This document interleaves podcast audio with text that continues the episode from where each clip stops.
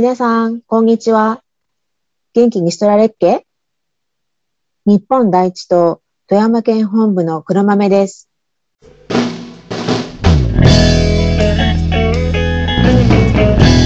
このやるせない世の中で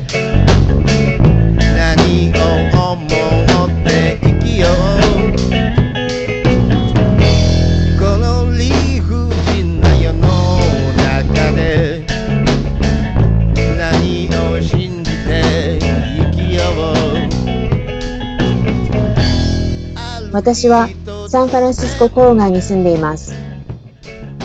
これを録音している5月31日はアメリカはメモリアルデーで祝日です。日本語では戦没将兵追悼記念日といい、文字通り戦争で国のために命を失った軍人に感謝し、追悼する日で毎年5月の最終月曜日にお祝いされます。普段の年ですと、メモリアルデーの週末は各地でお祝い事があり、教会では特別な礼拝があったり、繁華街ではパレードがあったりしますが、今年も去年と同じく武漢肺炎のせいでキャンセルにされたところが多いようです。週末が始まる直前の金曜日に、カマラ・ハリス副大統領が3連休を楽しんでねとツイートし、単なる三連休ではないメモリアルデーで国のために命を捧げた軍人さんに敬意を表す日だろうと炎上していました。カマラ・ハリスは菅総理大臣がホワイトハウスへ訪問した時も何か場違いな挨拶をしていましたよね。メモリアルデーの週末は戦没した祖先がいるいないにかかわらず家族でお墓参りに行く人も多いです。以前、私の家族は浄土真宗のお寺に行っていると言いましたが、そのお寺では、昨日日曜日にコルマ日本人共同墓地にて日曜礼拝を行いました。昨年3月、ある日突然、学校や教会、お寺が閉鎖されたので、それから1年以上会っていなかったみんなと再会を喜び合いました。お寺主催のコルマ日本人共同墓地での礼拝は、メモリアルデーとお盆にあるのですが、親戚だろうとなかろうと、お互いの家のお墓に喧嘩するのが習わしなので、この日はいっぱいお花を持っていきます。これまでずっと助け合って生きてきた日系人のコミュニティならではの習わしだと思います。コルマ日本人共同墓地はサンフランシスコ空港から10分ほど北へ行ったところにあります。1870年頃、日本人の娼婦の埋葬が拒否されたり、日本人と一緒の場所に埋葬されるのを嫌がる白人がいて、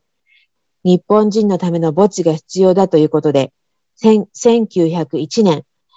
今からちょうど120年前に設立されました。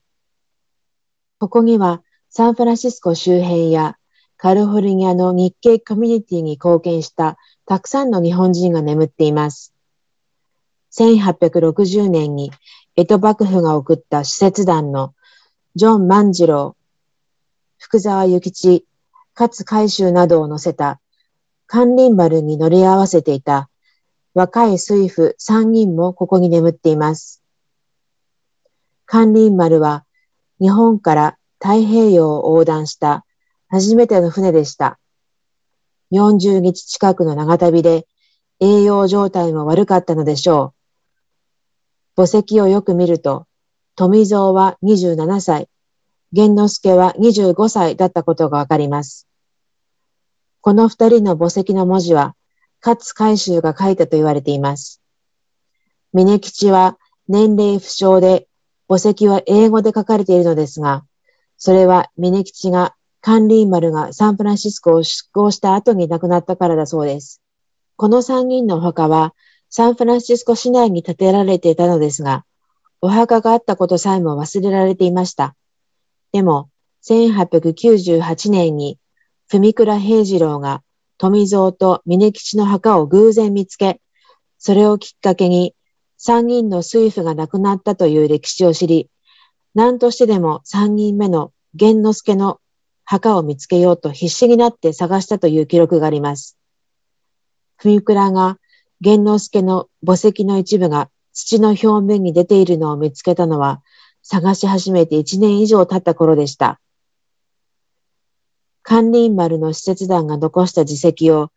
明治政府は冷たく扱い、忘れ去られようとしていたのですが、文倉のおかげでたくさんのことが歴史に残ることになりました。文倉平次郎が一生懸命無名の名字もない玄之助の墓を探し続けたのも、日本へ帰ってからも資材を投げ打って、関林丸の歴史収集に没頭したのも、先人たちへの感謝の気持ちがあったからではないでしょうか。そして、その文倉は、昭和20年、1945年4月に大東亜戦争の終わりを見ることなく亡くなりました。黒船来航後の1860年、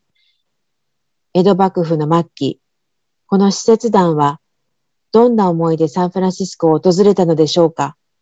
そして、この名字も記録されていない参議院の若者たちは、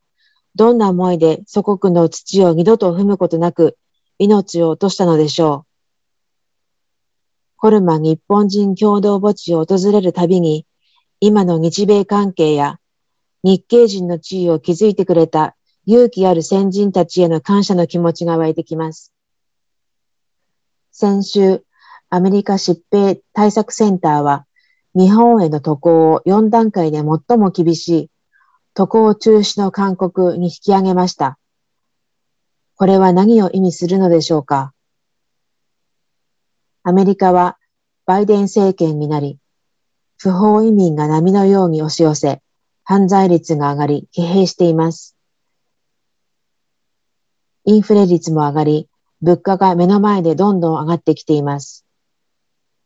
BLM や警察解体を叫ぶ暴動はまだ各地で起こっていて、ポートランドでは犯罪率が前年比800%だそうです。麻薬密売も大きな問題で、サンフランシスコは大勢の中毒者が路上にテントを張って生活しており、道路には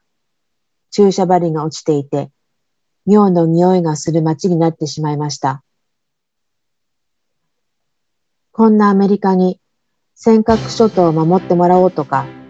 拉致被害者を返してもらおうなどと思えるわけがありません。日米関係がどうであろうと、日本はアメリカに頼っている場合ではないのです。もちろん、シナに頼っている場合でもありません。何かや誰かに頼りすぎた時にはすでに危機なのです。日本は日本人が変えましょう。政治を変えましょう。家族を大事にして、地域を大事にして、国を守りましょう。ジャパンファースト、日本第一党、頑張らんまいけ。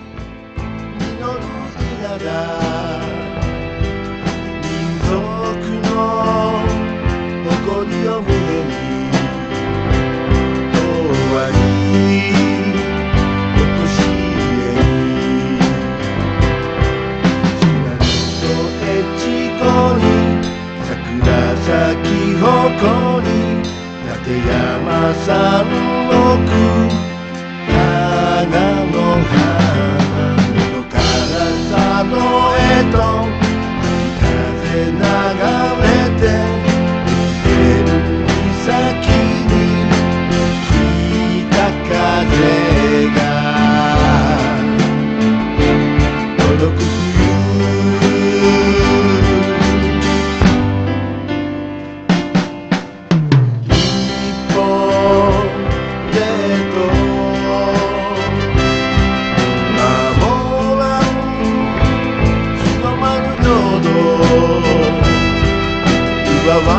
that